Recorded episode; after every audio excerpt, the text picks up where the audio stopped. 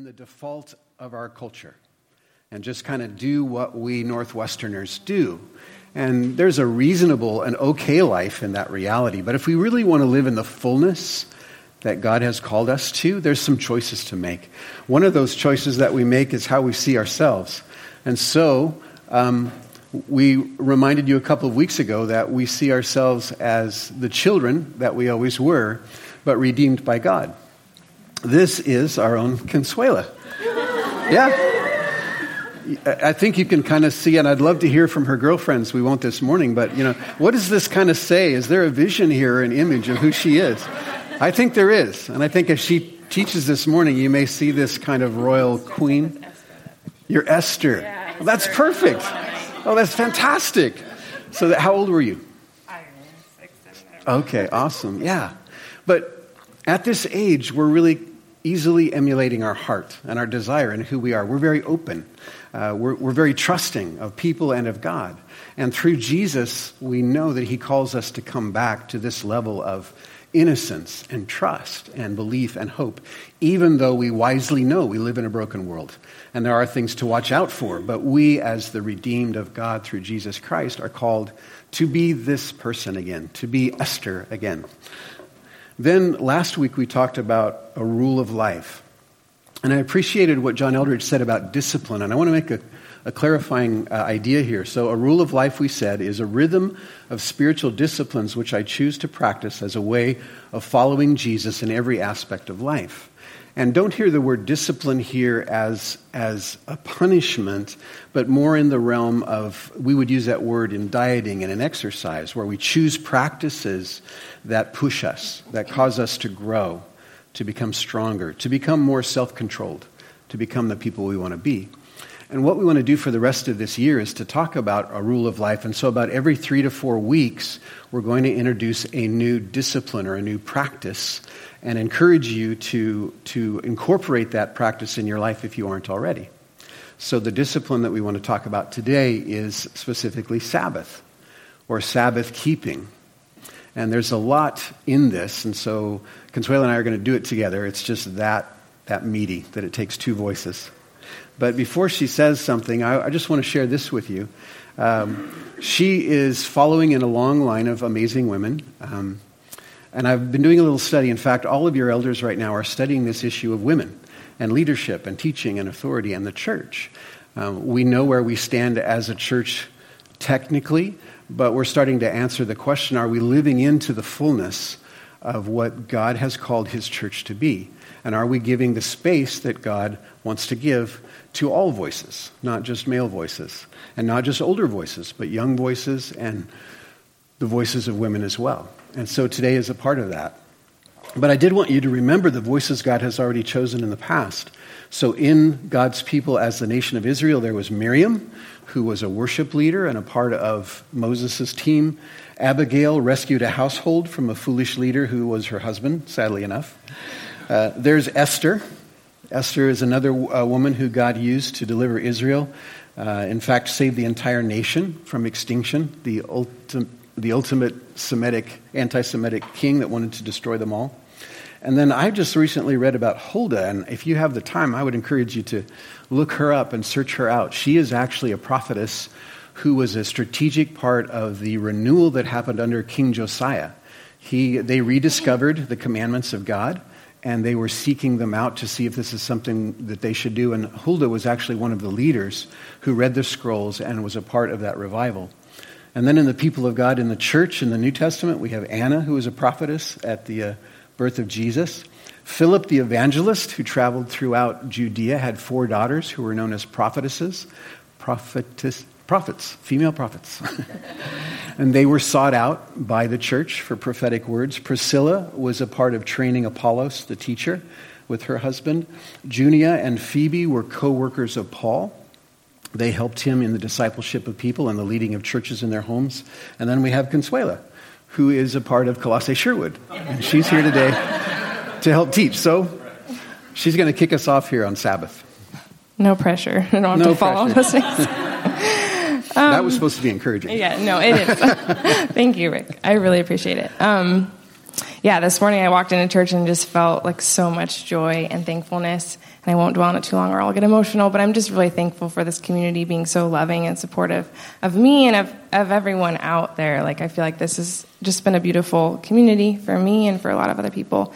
Um, so I'm just going to say kind of a few words to introduce the topic, um, and then we'll dive into kind of a review of what does Scripture say about Sabbath. But so first of all, um, this topic is really important to me right now because it's been a huge um, way that God's been teaching me about my life in the last several months, um, kind of over the last year, of how to be a person of rest and peace.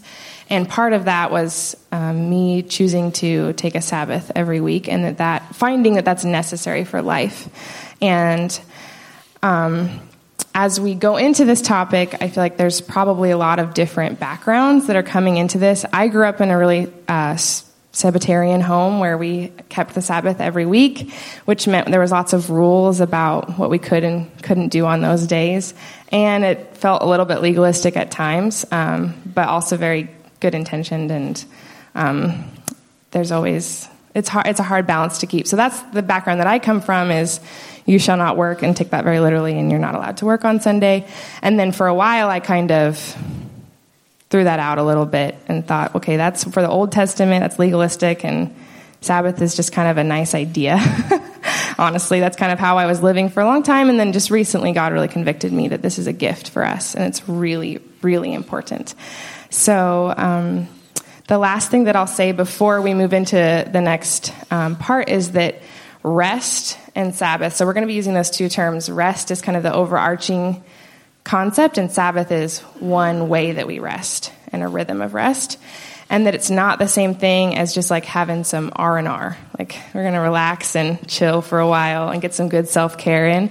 Um, that that is not what we're talking about. Relaxation can be a part of Sabbath, but that rest that that God offers and Sabbath is is so profound and it's bigger than our circumstances, and it's something that gives us a sense of stability to face the future with confidence every single week. And that that's a lot more than just taking a nap. So now um, Rick's going to start talking with the idea of rest in creation. Yeah, so one way in which Sabbath is different than all the other disciplines is that it's something that God actually, actually initiated even before the fall. Uh, most of the practices we practice because we have the resistance of our own nature and we have the resistance of our own sin and the sin of others. And so we're, we're pushing ourselves to be the men and women that we want to be. Sabbath is super unique in that it, it came before the fall, it was actually a part of creation. And so we read in Genesis 2, it says, On the seventh day, God had finished his work of creation. So he rested from all his work. And God blessed the seventh day and declared it holy or different because it was the day when he rested from all of his creation. And clearly, God was not exhausted at the end of six days, even though creation took a lot of energy. Uh, and I don't want you to get caught up today in, in the six day thing. This isn't science this morning. This is more philosophical. So think of the six days in that way today. So, this seventh day was a period at the end of the work where he chose to rest and really enjoy what he had created. One of the unique things is this was not the seventh day of mankind. This is actually, mankind was created on the sixth day. So, what does that make God's seventh day? It's our first day. And there's a beautiful idea in this, in this that we actually would start the week in rest. And what it is, is it's a sign of the trust that we have for God, that God has already done all of the work. When Adam and Eve showed up, there were no seeds to plant in the ground, and there was no tilling and weeding to do. The garden was complete. And they were able to begin their first day of life eating produce that had already grown. And this is a picture for us that God has done the work of creating life for us. And as New Testament Christians, this is doubly true because Jesus has done the work of reconciling us to the Father and he fills us with the Holy Spirit. So the work is done. And we stand today complete in Christ internally. And so we can rest. So God said, I want you guys to start out in rest.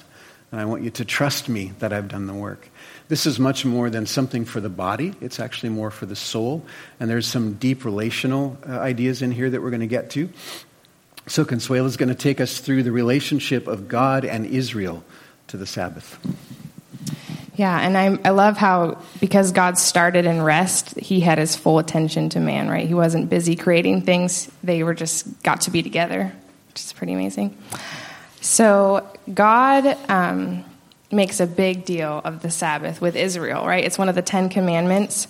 And um, so, before we get to this, um, the actual command itself, I think it's really important to think about the context that Israel was in when the Ten Commandments were given. So the Israelites were working under Pharaoh as slaves, right? And do you guys remember what they were building? What they were making? Anybody? Trivia? Bricks, yeah. So they were making bricks, and if they weren't making them fast enough, Pharaoh was not happy, right? He wanted them to be making lots of them fast, and at one point he made them get the straw for it as well and they're making these buildings to store all their treasures for their gods, right? And so, in contrast to that, God says, He opens the Ten Commandments with, I am the Lord your God who brought you out of the land of Egypt, out of the house of slavery, right? You shall have no other God before me. So He's saying, I brought you out of that and distinguishing Himself from the gods of Egypt, which were binding them in slavery. And so this command to rest is so countercultural in that time. And so he says, Remember to observe the Sabbath day by keeping it holy. You have six days each week for your ordinary work, but the seventh day is a Sabbath day of rest dedicated to the Lord your God. On that day, no one in your household may do any work. And it's amazing that he extended that to the whole household as well. That not only was he giving his people rest, but also saying anyone that's in your community also has that day of rest dedicated to me. And this, I think, part of the reason why this is so important because it created a pattern of dependence on God. Um, we can see this in the idea of the manna when he brings manna and he brings extra manna on the sixth day so that they don't have to gather on the seventh day and they get to start the week depending on God even though they didn't get manna that day. They got they saved it right? Trusting that God will bring manna again the next day. And so by doing this I think one of the biggest things that stands out to me and that God is um, saying through this Sabbath is that his relationship with his people is more important than what they do.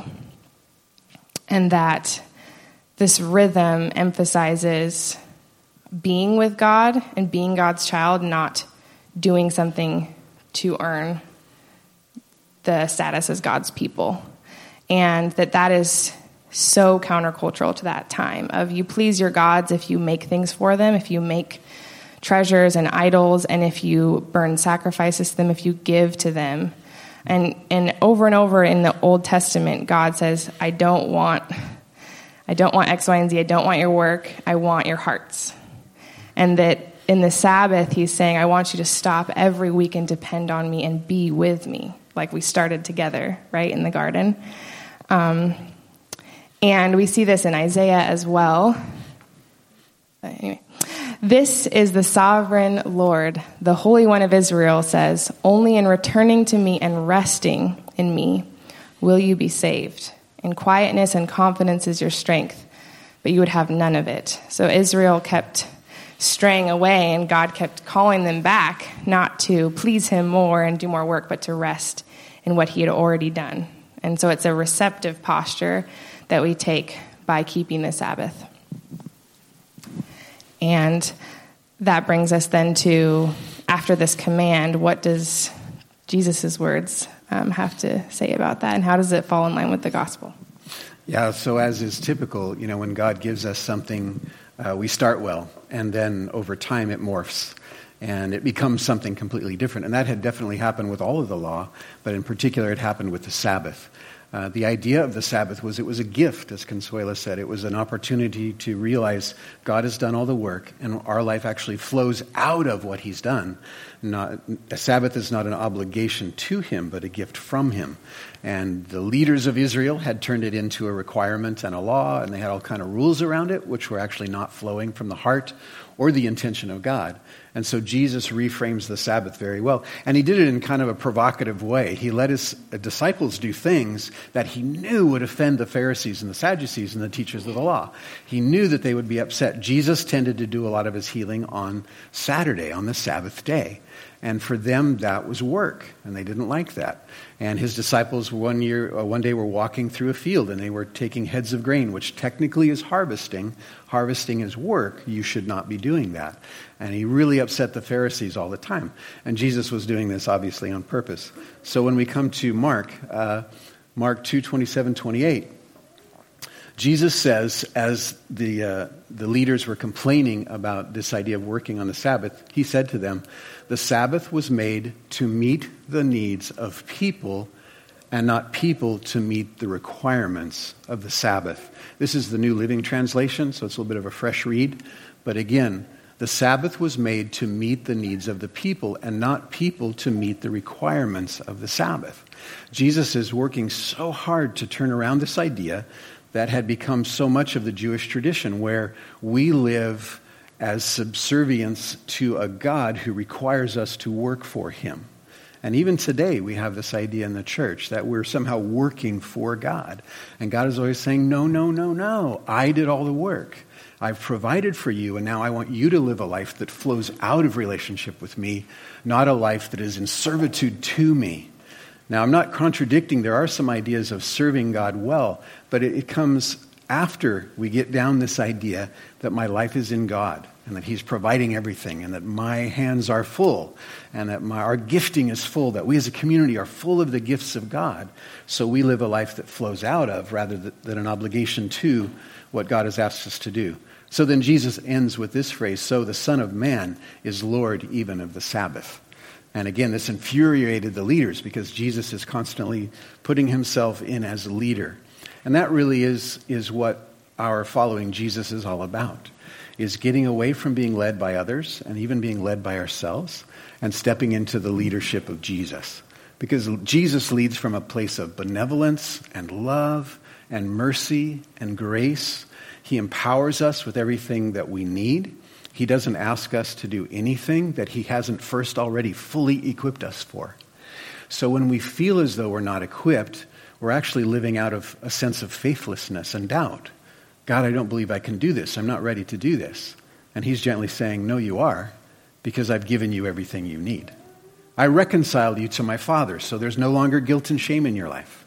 I've filled you with the Holy Spirit, so there are some pretty supernatural capabilities within you just waiting for you to act. And so there's this invitation from Jesus to respond, step out, follow me as I lead you. I am, Jesus says, I am the Son of Man, I am the Messiah, and I am Lord even of the Sabbath. The last thing I want to say about what the New Testament has to say is that God wanted this idea of Sabbath and rest to move beyond one single day and actually to be a concept about the way we can and should live all of the time. So let's take a look at Hebrews and see what it says. It says, So God's rest. Now, let me give you some background to this. Think back to what Consuela said about Israel and the idea that God offered rest and he offered the Sabbath and they didn't step into it. They didn't receive it, they didn't obey it, they didn't understand it. So, God's rest is there for people to enter, but those who first heard this good news failed to enter because they were disobedient to God. That's speaking of Israel. God made an offering. He gave Israel a new way to live. And if they had lived in the fullness of all that He had taught and given in the law, they would have been the most prolific, productive, and happy people on the planet because He had some incredible ideas in there about how to live, ways of hygiene and cleanliness and medical safety that we only now know why we do these kinds of things. And he gave it to them thousands of years ago, but they refused to enter into it. They said, God, I don't trust you. Your leadership, I don't trust. Started in the garden. Satan said to Eve, You can't trust the leadership of God. He's out to abuse you. He's out to use you. He's out to hide things from you. And this is humanity's lifelong curse this constant voice that tells us, don't trust God. He won't lead you in good places. He's got his own agenda. And Jesus came to say, No, I love you. I have an incredible plan for you. But it does require partnership and walking together. So now we have this beautiful invitation in the book of Hebrews after the church has been established in Jesus Christ. So God set another time for entering his rest, and that time is today. So, since the time of Jesus, there's this constantly open invitation to any human or community of humans who will respond and who will say, God, I trust your leadership, and I'm going to enter into this rest. And what this looks like is, is a belief that God is sovereign, that God will overcome our enemies, that God will provide what we need in His timing, and that we can rest in, in who He is and what He's done. So God set another time for entering His rest, and that time is today. So for us, this is the invitation, and Consuela's going to fill out the rest of that idea. Yeah, so I love how Sabbath points us to an invitation back to the garden, right? Through through the gospel, through Christ's death, we have an invitation to go back to that rest and that intimacy of walking with God in the garden. And so the question now is if, if that invitation is for today, how can we live into that? And I think that there are, well, I know that there are a lot of barriers in our culture to that rest. Um, we are not a culture that does rest well because we are constantly working and constantly stressed and constantly um, honestly, yeah, just stressed. Like we are very stressed people. And there are a lot of things that in consumerism and things in kind of a culture that really values productivity and achievement that keep us from truly, I think, entering this rest that God speaks of. And so, how can we change from a place of living in survival mode of just getting to the next day and feeling kind of worn out, burnt out every single day, to a place where we're living from a place that's full. And so the Sabbath is the idea that we are filled by God first, and we go from that place. And for me, this was a really important concept because, as most of you know, I'm in grad school full time. And last year, I really hit a burnout point because it was a lot for me to handle of going to school full time. Um, so I had two days of clinical work and then three days of classes, and I was working a part time job. And so I just didn't get a day off, um, much less a Sabbath, because a day off usually is filled with doing errands and everything you have to do because you can't do them the other days, right? So I was on that burnout um, stage, and I felt God convicting me that I he wanted me to be a person of peace and not a person of anxiety and striving. So I asked God, okay, will you please show me how to do that? Is it even possible to be in grad school full time, getting your doctorate, being involved in church, and having a social life, and being a person that's peaceful and restful and sane? Um, that's a real question. If you know, and moms, moms, you get that question too. I mean, how can you be a mom of small children, maybe not sleep very much through the night, and still be a person of peace that's full every single day and every week. And one of the things that I felt like God said was, keep my Sabbath. Like I gave you a Sabbath for rest, okay? Like it's just one of those things that I feel like we just dismiss it so easily as a even as a mainstream Christianity in America. We don't take a Sabbath. And it kind of blows my mind when I look around and I see everybody go, coming in this state of emptiness sometimes, right? Um, so God said, "Yeah, keep keep my Sabbath." So what does that look like? I know for me, it looks like keeping the day unplanned.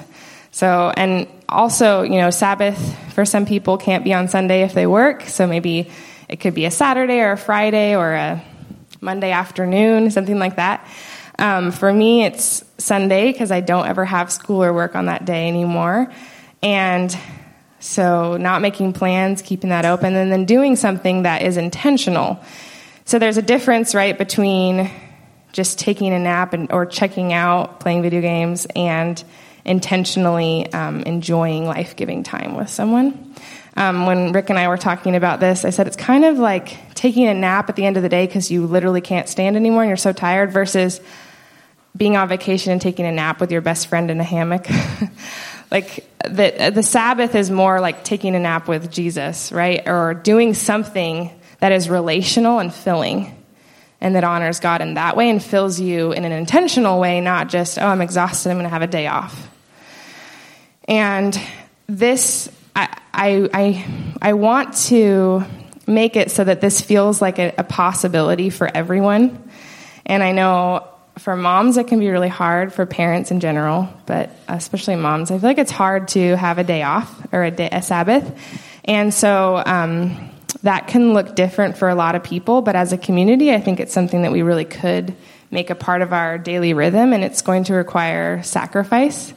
So it requires giving up sometimes social um, get togethers. Maybe it requires um, doing all of your grocery shopping um, on Saturday and eating, you know, cold cut sandwiches on Sundays, just so that you can have maybe four hours that's your Sabbath time when the kids nap, and that's your intentional Sabbath time.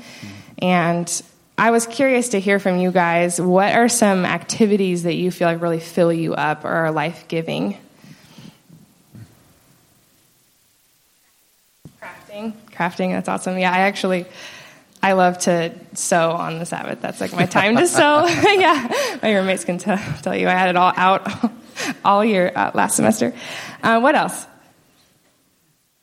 Movies. Mo- movie addict. Wonderful movies. That's great. What else? Rafting without a seat. Rafting. Rafting. Okay. Raise your hand if just being in nature, hikes, walking, that, yeah. I feel like there's something about getting out in nature that really is life giving. Um, yeah, so those are some examples. And again, I really hope that this is an invitation into life that is thriving and might require some discipline and some sacrifice, but that is actually closer to being like Christ and closer to what God wants for us than just being in survival mode. And I can tell you, because of the way that God's helped me change, that it really is very much life giving and very much how what we can live out of and what gives me honestly a lot of strength to do the work that I do and also that can bring us closer to God. We all I think everyone in this room is probably here partly because they have a desire to be closer to God and that God invites us to have this time with him that's intentionally set aside every week to rest and to depend on Him and to resist against the anxiety and the culture around us. And that this practice really can bring us closer to God as a community and as families. And so I hope that this is something that, that we can make part of a rhythm together. And so lastly, I just wanted to read this quote. It says, in our contemporary, in our own contemporary context, the rat race of anxiety, the celebration of Sabbath, is an act of both resistance and alternative. It is a visible insistence that our lives are not defined by the production and consumption of goods. Such an act of resistance requires enormous intentionality and communal reinforcement. So, as we begin worship today, I just thought it would be great to think about what it might look like for you as an individual or your family to take a Sabbath and what might that require? What changes might that require? Or maybe a lot of you are already doing this, and that's great. Um, but yeah, what what things could you do, and what ways could you make this a rhythm in your life? As you're thinking about that, uh, two words I'm, I'm hearing from you that I think are important. One is protection, and, and the other is preparation. Mm-hmm. So, Sabbath is a space that we protect. So, as you said, we don't plan other things, we protect it. And if somebody says, hey, can you do this on this day?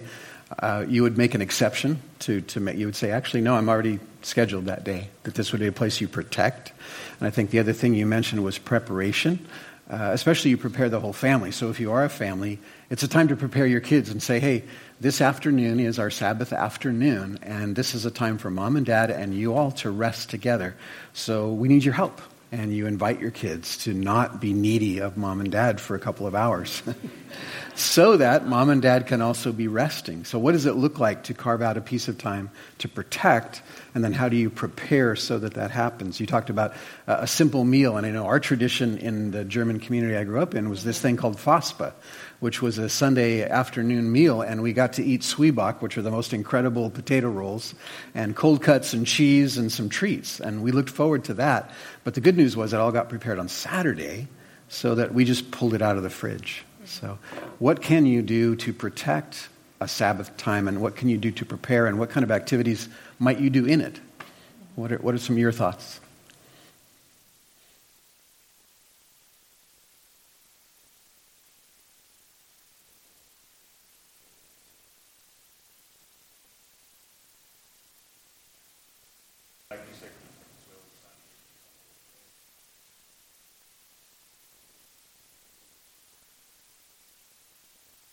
Yeah, absolutely. Yeah, that's a lot of wisdom. And if this does sound tremendously impossible for you, that would be the encouragement, is carve out two hours. And just say, can we pull off two hours? Try that for a month. And then, hey, maybe we could go to three or four and then see how it goes. Other activities or ways to prepare or protect? I meet every Saturday from 8 to 9.30. That time is off limits. Um, the lady goes walking. And I meet with um, five to six other guys um, at Panera every Saturday. We study God's Word. We share prayer requests. We actually pray. you know, a lot of people write down prayer requests and then they get slipped away and we forget to pray for each other. So we actually uh, pray for one another. That's beautiful. And I love that that's in community that you have people that you're doing that with every week. What else? We have a Sunday habit of going by to see my dad after church. That today, spend time with dad. Yep. Yeah, it's good. It's the relational. It's, it's something different. That's not a daily activity. Matt?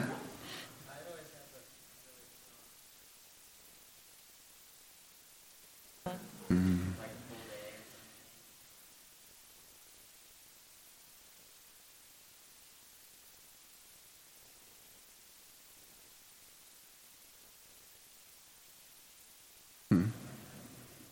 That's great. The original Sabbath was actually practiced from sundown to sundown, uh-huh. and that's where Tricia and I are headed is to on Friday night to start at that dinner, and then that evening until through dinner on Saturday, and then that allows Saturday night can finish getting ready for Sunday. But you've got to look for the rhythm that works in your life. Yeah, and that is what I do Saturday night to Sunday kind of evening because I have to get ready for the next day. And so, but it's nice to know you have that that time that's going to be set aside.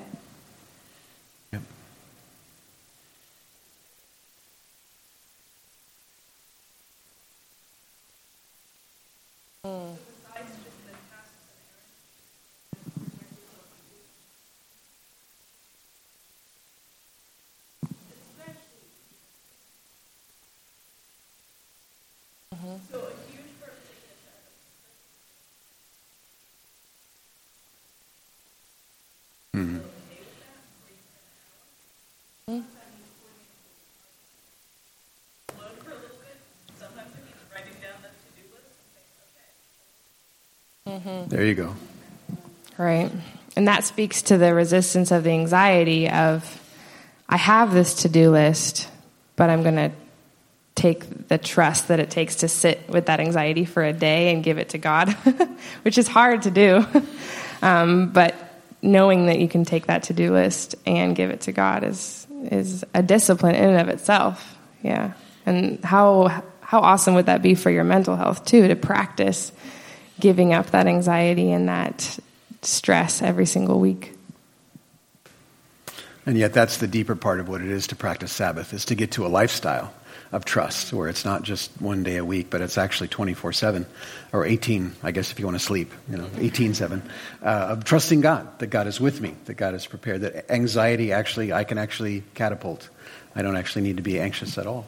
In the midst of brokenness and hard things, God is there. Yeah. Are we good? All right. Well, it is time to pick up your kids if you have preschoolers before you, as you go.